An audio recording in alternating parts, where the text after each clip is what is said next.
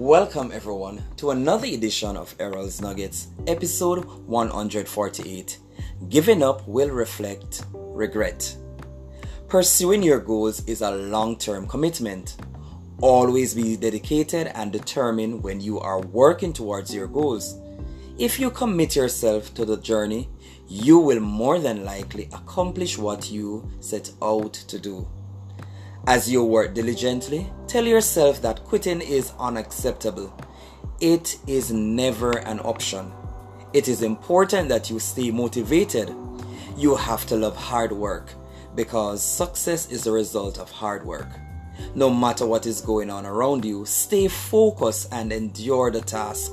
If you feel overwhelmed, just reflect on why you are pursuing the goal and keep your eyes on the mission if you do just that, you will finish well.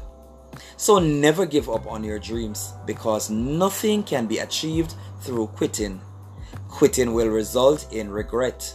Hence, a quitter will never learn important life lessons. He or she will feel disappointed about failing to achieve success.